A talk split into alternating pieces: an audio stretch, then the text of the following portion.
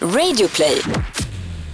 Det är många som blir provocerade och känner att jag typ kritiserar deras tvåsamhet eller deras relationer. De bara, vi har det jättebra faktiskt i vår relation. Man bara, ja det tror jag säkert. Jag menar bara på att jag inte passar i den här konstellationen.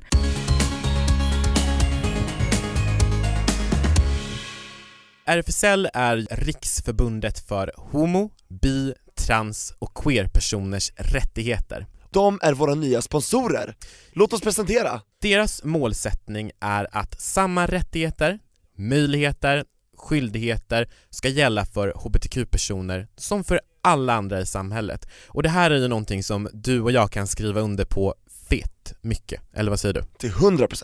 Och eh, vad gör de då? Jo, till exempel så har de en brottsofferjour de har en verksamhet som heter Newcomers som är en stödgrupp och mötesplats för nyanlända i Sverige Sen har de också en enhet som arbetar särskilt med HIV och hälsa och det kunde man ju höra i förra veckan Regnbågsliv när vi pratade om mer Christian Suarez som eh, är HIV-positiv sjukt viktig verksamhet eh, så. Sen gör de massa, massa, massa annat och just idag så ska vi prata om vad då Tobias? Jo, i veckans avsnitt vill vi lyfta RFSLs webbutbildning om HBTQ och normkritik. Eller hur Anton? Ja, Webbutbildningen funkar som en, eh, en kort crash course i vad HBTQ står för, vad normkritik är och varför inkludering är bra. Utbildningen ger exempelvis kollegor på en arbetsplats en bra grund för att alla ska känna sig välkomna. Så du som lyssnar på det här, tipsa dina liksom kollegor, chefer, HR-avdelning, I don't know. Tipsa om att RFSL har den här sjukt bra utbildningen och den består av fyra moduler alla tar 30 minuter att genomföra så det finns ingen ursäkt att inte ta sig tiden. Normer är den första utbildningsmodulen, hbtq-begrepp är den andra modulen, sen har vi lagar och mänskliga rättigheter samt bemötande. Man kan välja att gå hela kursen på en gång och då tar den två timmar eller så delar man upp den på olika tillfällen, 30 minuter per gång. Precis, och om eh, du vill veta mer om det här som Anton sa så kan man läsa det på rfsl.se Precis, och när du ändå gör det, passa på att bli medlem för guds skull om du inte är det. Tusen tack RFSL! Och den här veckan gästas vi av Isabelle Anton. Ja, jag är så sjukt taggad på det här avsnittet. Vi har velat snacka om det här i eh, väldigt lång tid. Framförallt jag, för jag känner att jag har vissa tendenser till det som vi ska prata med henne om. Och vad är det vi ska prata om? Polyamorositet. Oj, det var, Uttalar jag rätt? det var ett invecklat, vi, vi får bena ut det här under avsnittets gång. Och vi ska prata om det nya begreppet som vi har lanserat, polypan. Polypan, okej? Man är poly och pan. Okej, ja det var nytt. Eh, Hashtag. po- jag, säger poly i alla fall, för jag, annars blir jag så här polyamor, alltså det är jättesvårt, så jag säger poly. Eh, Säg det igen, och jag tappar min mobil. tappa allt. Men det man kan säga då så här. Poly står ju för flera och vad det innebär ska vi snacka mer, eller bena ut mer med veckans gäst som är expert på det här. Sen ska vi snacka lite om relationer och hur man håller en god relation till sitt ex. Det vet vi allt om, eller? Vi tar emot all hjälp vi kan få. Ja Ante, jag tycker vi sätter igång. Välkommen in, sexrådgivaren med mera, Isabelle Walf!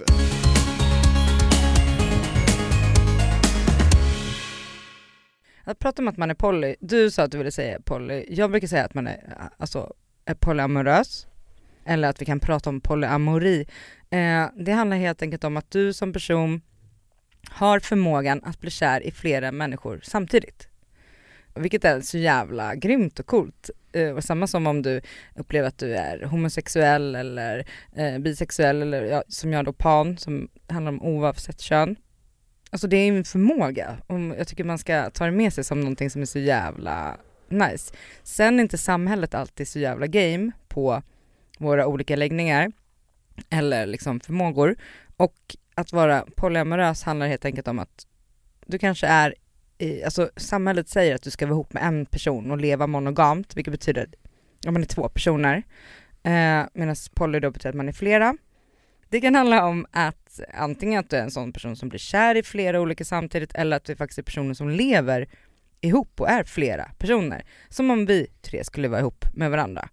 Eller så skulle det kanske vara så att eh, du och jag inte var ihop, men du var också ihop med Tobias. Det kan vara vilken konstellation som helst. Ja, och man har olika läggningar i det där och det kan vara en person som bara, nej men jag blir bara kär i en person, men min partner är polyamorös. Och blir kär i ganska många. Just det. Japp, Och då får man så här bestämma sig om man bara, vill jag leva monogamt eller vill jag leva med just den här personen och den vill leva på det här sättet. Ja, så får man bestämma sig för vad som passar en själv bäst och vad som är viktigast i ens egen relation. Har du levt i en polyamorös relation någon gång? Nej det skulle jag faktiskt inte säga och det är lite sorgligt. Jag har eh, haft öppna relationer.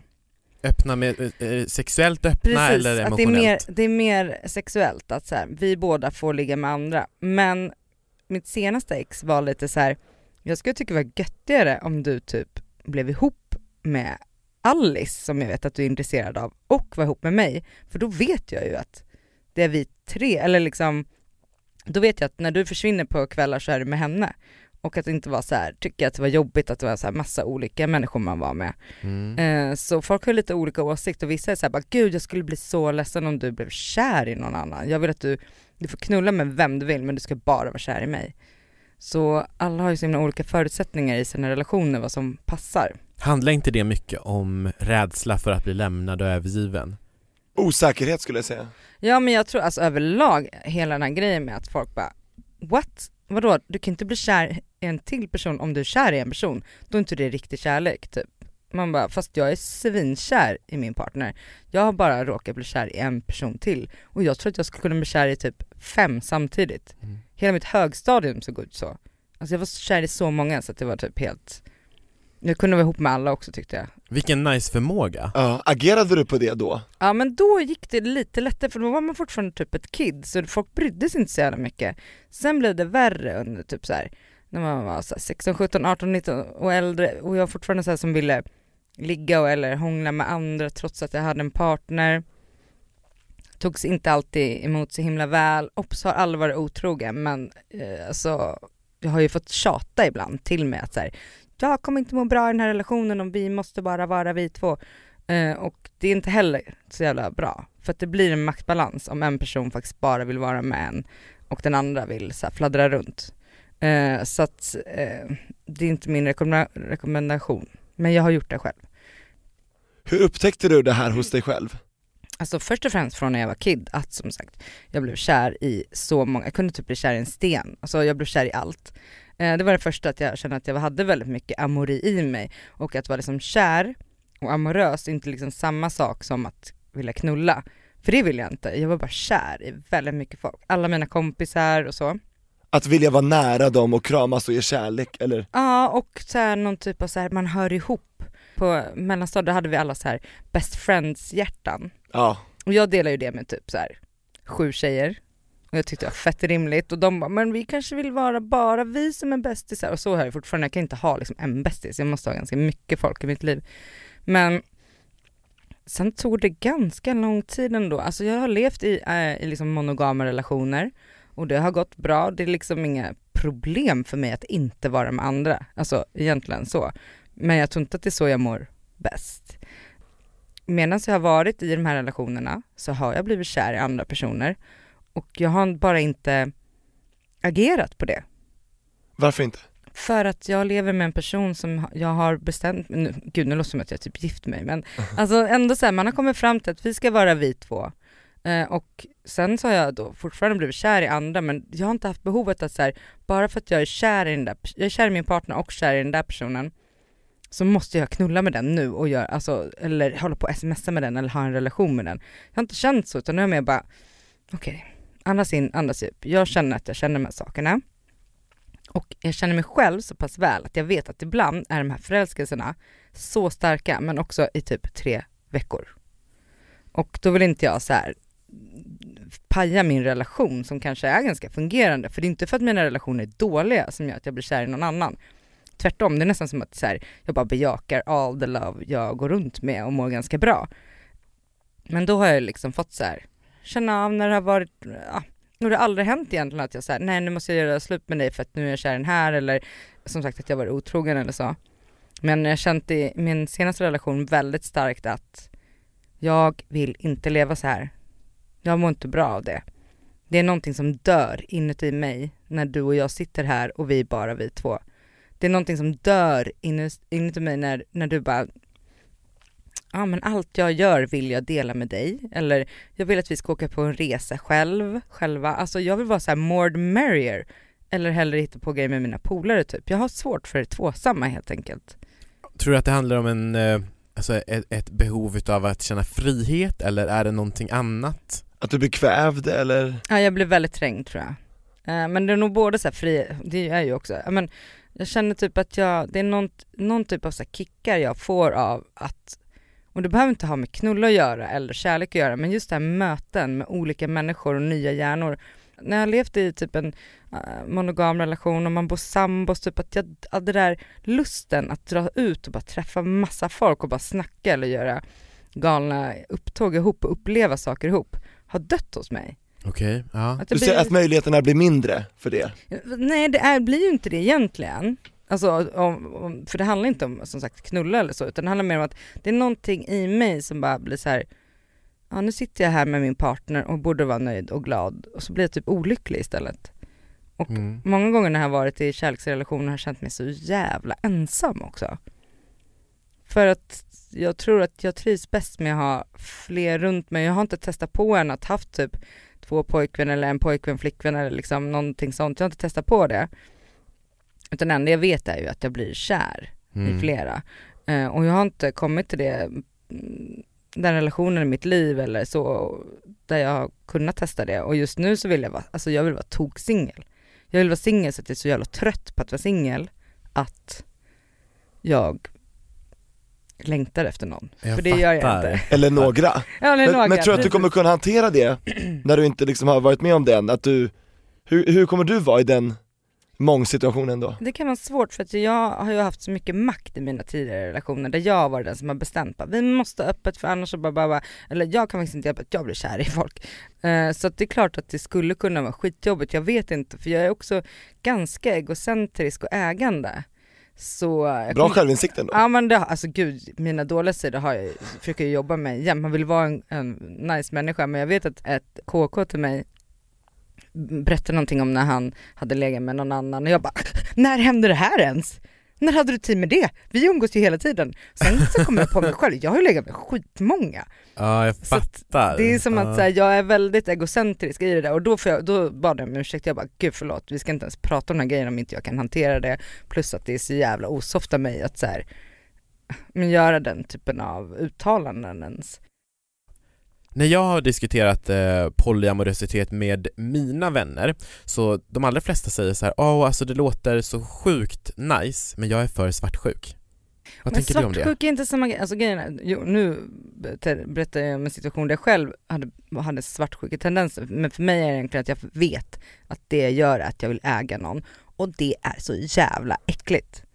Det är inte rimligt, man äger inte folk.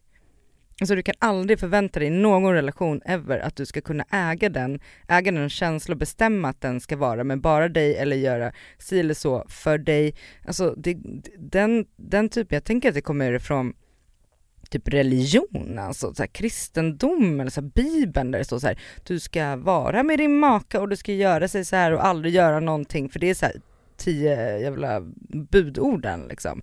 Det är ju typ eh, satans tio budord som säger att bara var med fan fan du vill och ha det så jävla gött.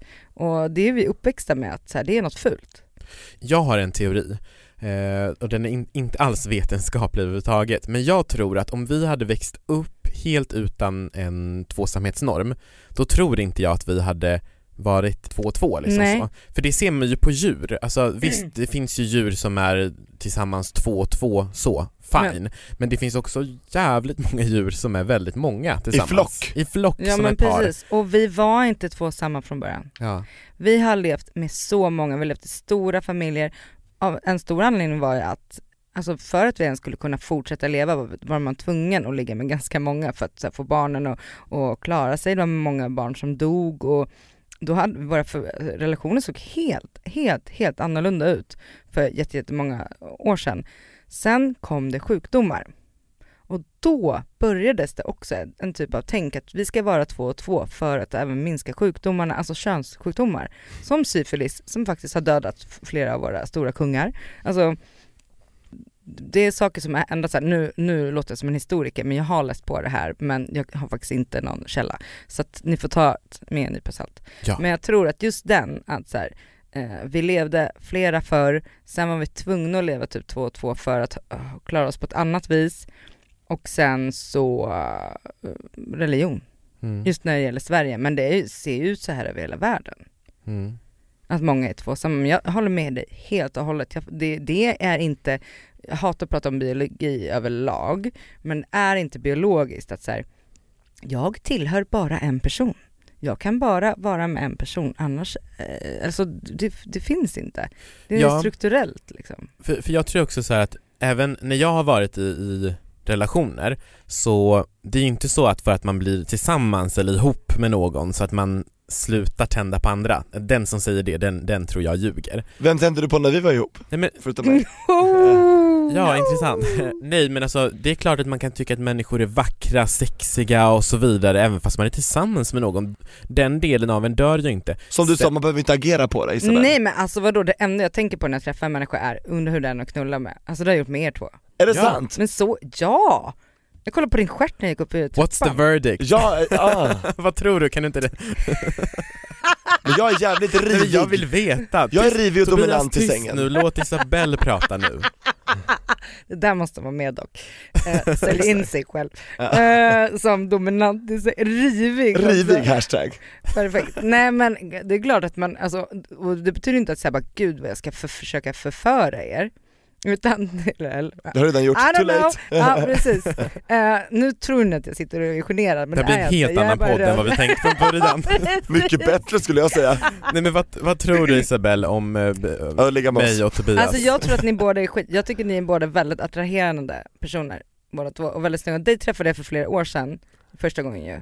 Just det, Eh, vi sågs ju på en fest alla vi tre i fredag, i lördags, i helgen som var Precis, men första gången du och jag sågs var typ två år sedan, ja, då var jag ny singel också kommer jag ihåg. Och jag tror att någon till och med sa till mig, han är bög, sluta greja. Men jag gjorde ingenting, alltså jag stod och pratade om att du var snygg. Och jag är ju inte så här, jag är inte bara bög, så jag tycker att det där är också fel, jag är ju lite mer fri. Jag har legat med brudar, det har Anton också gjort, så att, eh, inget omöjligt. Ja, Ett poddtips från Podplay. I podden Något Kaiko garanterar östgötarna Brutti och jag, Davva, dig en stor dos skratt. Där följer jag pladask för köttätandet igen. Man är lite som en jävla vampyr. Man har fått lite blodsmak och då måste man ha mer. Udda spaningar, fängslande anekdoter och en och annan arg rant.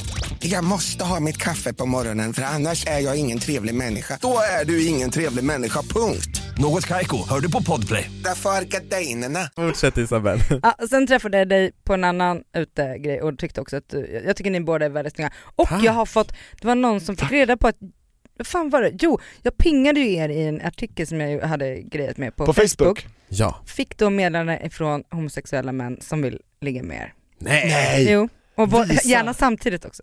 Va? Mm. Är det sant? Anton är du Så på en ju- trea? För, nej men nej, inte med, inte med dig Tobias, inte med dig. Inte, inte med dig heller då? Men, så folk tänker ju om er som väldigt sexuella varelser och så gör vi ju överlag i livet. Alltså som sagt. Så är det. Så att det, Jag blir ju reducerad till ett objekt Sluta Tobias. Men det dör ju inte bara för att man är ihop med någon. Alltså, det är klart att man kan tänka sig bara, oh snygg. För det är typ någon typ av scanner som kan vara skön och bara, den här personen är snygg. Men sen som sagt, man behöver inte agera på det, göra någonting med det och sen kan man också lägga bort det.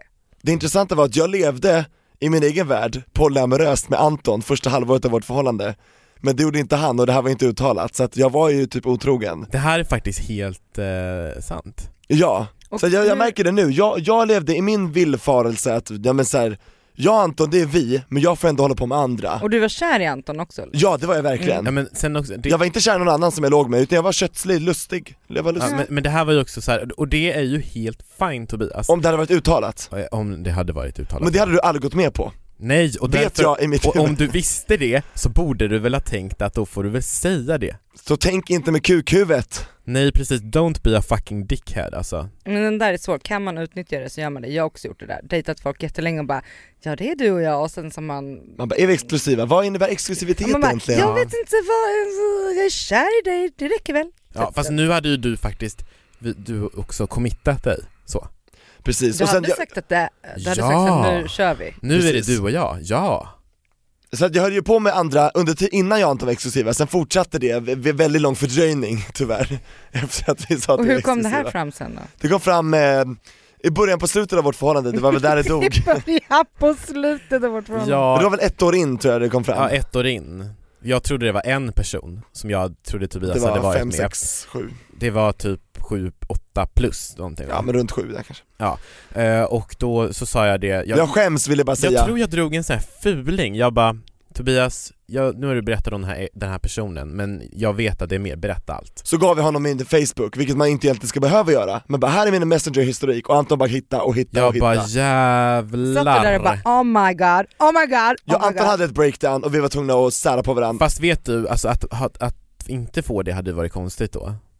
För det blir ju på något sätt Ja, en för Det är som att då inte, hade inte jag betytt någonting för dig liksom. Ja, alltså men alltså en, en, Nej det blir ju så en behöver chock. du inte, ja det, jag tänker mer att det var chocken och bara vad i helvete, jag har ju levt och tänkt så här och så nu har du inte gjort det. Du har inte sagt någonting. Och då, betänk att det här var alltså ett år efter att jag slutade med det, men visst det är lika dåligt för det Ja, jo, och sen- fast ja. grejen är, precis, för då är det så här, kunde du göra det då så kanske det är så att det händer igen och är man då känslig för att känna sig bedragen, då är det faktiskt fett svårt att få saker att läka. Ja, och sen är det ju, ehm, många kan ju tycka att det är liksom just den här själva sexbiten som är det, det stora eller så. För mig är det egentligen ett, att, att, lö- ett löfte, det, det kan liksom vara så att Tillitsbrott. Ja men det kan vara, det kan handla om något, det hade kunnat vara någonting annat, det hade kunnat vara så att, ja men om du hade du jobbade ju på Sveriges Radio då, om du hade ljugit om det och jag hade fått reda på det, bara han har ljugit att han har jobbat på Sveriges Radio i ett år. Jag jobbar i det, sexbutik. det, det var också var, nej, men för, Och det är inget fel med det, Nej. men, men det jag menar att det är sveket som är det stora liksom, Mm. för mig så, Hur kan man bedra så länge? ja. Jag håller med How could you? Nej jag skojar, jag, Jag kommer- har lärt mig, Isabella och Anton, jag har blivit en bättre människa Ja, idag, jag- tack vare det, eller på grund av det Men, Ja. men hur, så då blir det ett outbreak och sen så bara, det är svårt att lappa ihop det här eller vad var det som Jag hände? tror inte att du kände att tilliten till mig kunde aldrig växa tillbaka till det det en gång var och behövde bli Alltså jag vi, tror vi lite- gick ju till och med i sån här parterapi Parterapi. och allt möjligt, han parterapeuten sa ju själv, han bara 'jag tror inte att det här kommer gå' Jag betalade för det by the way, jag tog ansvar, jag betalade för Ja, alla sessioner Ja Ja. men gud vilken härlig kille du är. Men- En applåd Ja. att du betalar när du så här, Min egen mess. illa. Ja. liksom. Otrogen systematiskt i ett halvår, sen betalar du och ska ha en guldmedalj för att du betalar Men visst är, det ändå tiden. Jag är ändå, visst är det ändå bra med att jag öppet liksom fläcker ut mig här, slå på mig för jag gjorde fel Jag är ändå öppen med att jag gjorde fel Ja, men det, ja det är ganska stort. Eller det, är stort. det är på vägen till rätt, jag tycker det. Och det var ju Mm. som när Jonas Hallberg var med, han berättade om att han lever ett öppet förhållande tillsammans med hans man. Men det vet ju mannen om också det- Ja precis, mannen vet om det. Och Det det är det uttalat. Jonas sa, han sa ju en liten bitch slap på Tobias ansikte och bara Fy skäms Tobias, du borde ha varit öppen med det här. Och det finns ett helt avsnitt där du kan götta ner dig i som lyssnar om hur vi gjorde slut och vad som hände och så vidare med Amira Kroti i Radio Play-appen Just det. Men jag kan väl vara den som är lite sa- ihopsamlare då. Mm. Och då tänkte jag eh, att vi ska glida in på eh, ett ämne Mm. Vi glider tillbaka till eh, polyamorositet Mm. Sidospår återgår Sidospår återgår, precis Tobias Torvid. Och då undrar jag, Isabelle, vad du har fått för reaktioner från omgivningen när du har berättat att du är polyamorös? Folk har så jävla svårt att förstå. Alltså först och främst, folk som inte känner en och kanske får höra om det, de kallar ju en för hora. Direkt såhär slutshaming. Vänta, va, varför, varför kallar man hora? För Ja, för de Vad är det för vänner? Nej men det är inte vänner, alltså folk som inte känner, alltså no, eh, nej men till exempel, okej okej, random troll på internet eller fan vad som helst, men folk tycker att, pratar man om sig själv som polyamorös så betyder det att man vill knulla med jättemånga människor och att man har problem och att man vill ta betalt eller? Ja men, ja, men och plötsligt är det det, ja men det är slutshaming helt enkelt att så här, aha du är poly för att du egentligen vill knulla jävligt mycket. Ja, jag vill knulla jävligt mycket, men det är inte det som är min trigger, det handlar om kärlek liksom. Att jag blir kär i flera människor samtidigt och som sagt, jag kan inte göra så mycket åt det, jag kan försöka hantera det, men jag kan inte göra så mycket åt det. Eh, och relationer jag haft så de senaste åren har jag varit tydlig från start. Jag är en sån som kan bli kär i andra samtidigt. Det betyder inte att jag kommer vara otrogen, eh, men jag har de här tendenserna och då vill jag, och jag kommer Alltså hur känner du att vi ska hantera det? Vill du att jag ska berätta när jag börjar känna att jag får känslor för någon eller är det okej med att det kanske kommer in en annan person i mitt liv? Eller ska vi bara låtsas som ingenting och, eh, för jag vet ju själv att det ibland går över, de här förälskelserna. För jag har, alltså de kan komma tätt och snabbt och vara ganska starka men sen så bara och så är det för mig nu när jag är singel också, så det är därför jag är typ evigt singel.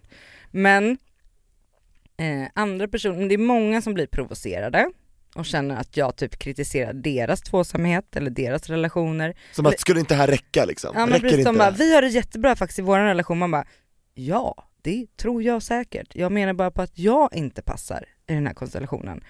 Men det där är ju så typiskt när det handlar om normbrytande, det är ju som Mm. när Tobias säger att han är nykterist till någon som dricker alkohol. Och då Mm. ofta blir de provocerade och bara jag har inga problem med alkohol, jag, jag, jag, dricker, jag är inte alkoholist, man bara nej det är ingen som har sagt det, Nej, förutom du. Så det är lite Ja, samma grej, så fort, Ja. alltså du, du synliggör ju på något sätt normen när du är Ja. normbrytande. Och då blir, ja och då tycker folk att det är läskigt. Och då tänker jag med alkohol, att, att folk bara, men vadå står du här och är nykter och ser hur vi alla beter oss? Typ den. Och det är lite samma som jag tänker att folk tänker om mig, bara, står du här och ser hur vi som är tvåsamma mår dåligt? Och det, jag upplever att jag ser det ganska mycket, men det är inte det jag säger. Jag vet, alltså jag fattar att vissa funkar så jävla bra i tvåsamma och monogama relationer.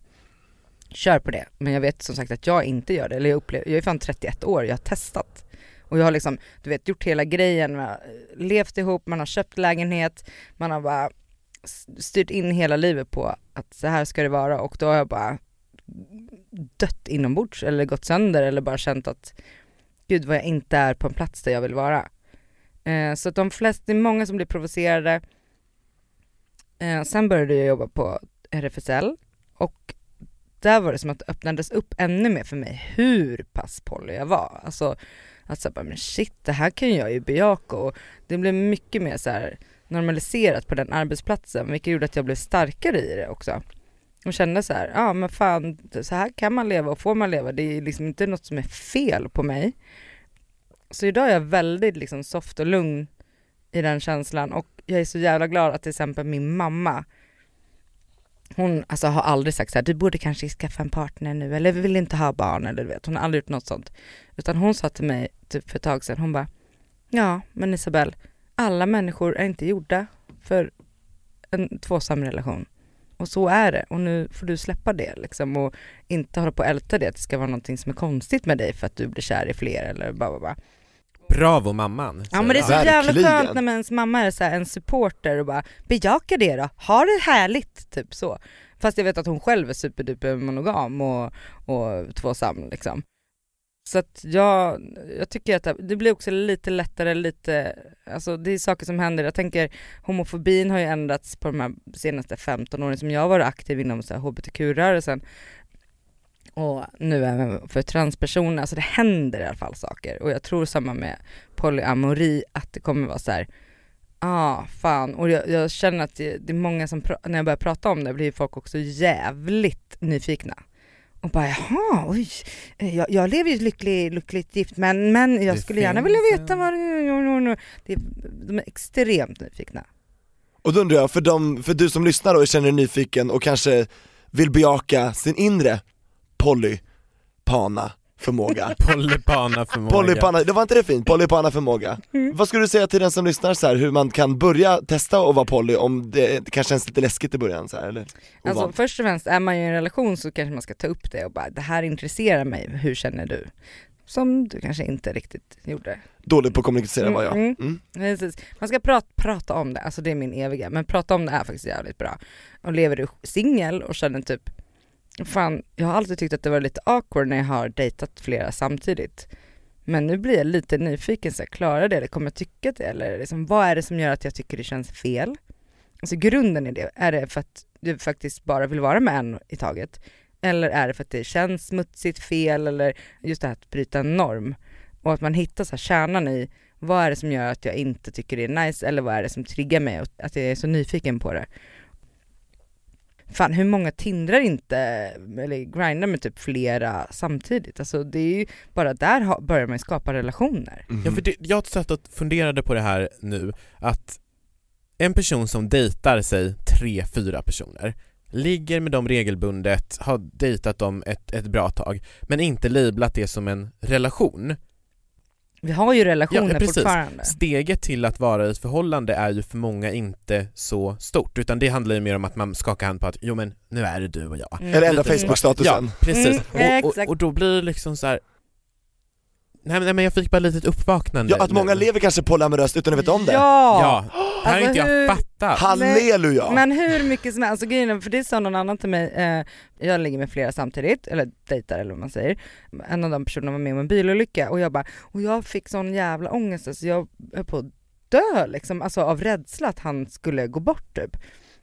Och sen bara, jaha men det fattade ju alla, men alla bara, det är för att ni har en relation. Alltså även fast man inte är ihop och även fast man träffar andra, hade typ alla jag träffar under en vecka var med om någon typ av sorg i sitt liv så hade jag ju känt för allihopa. Det är inte som att man är helt som känner ingenting bara för att man dejtar personen. För du investerade i dem? Ja det är klart man gör med sin tid, man lär känna och liksom man känner för den och den här empatin som också sker i, hos en.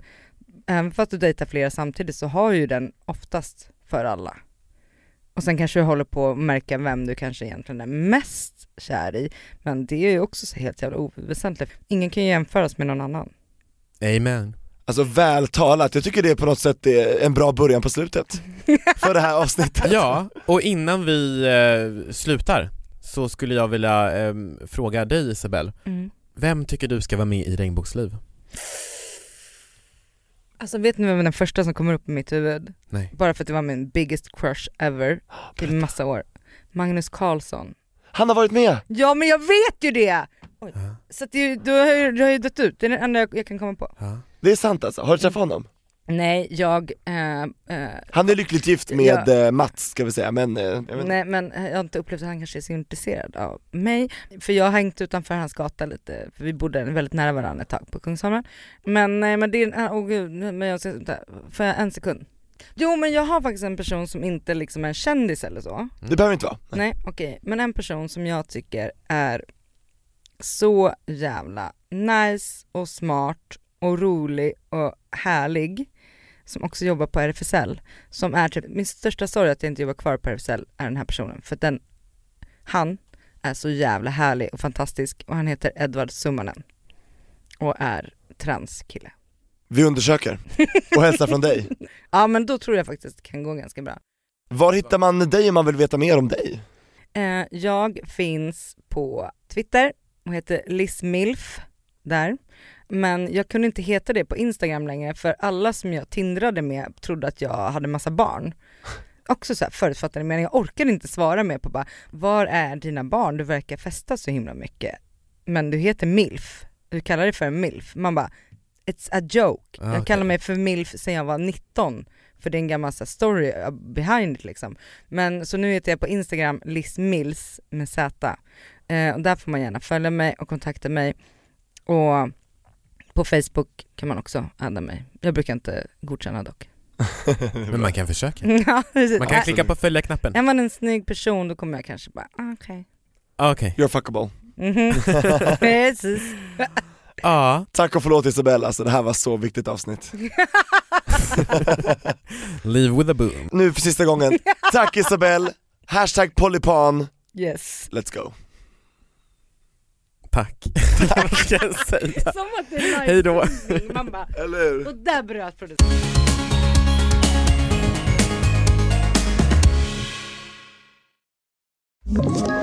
Ett poddtips från Podplay.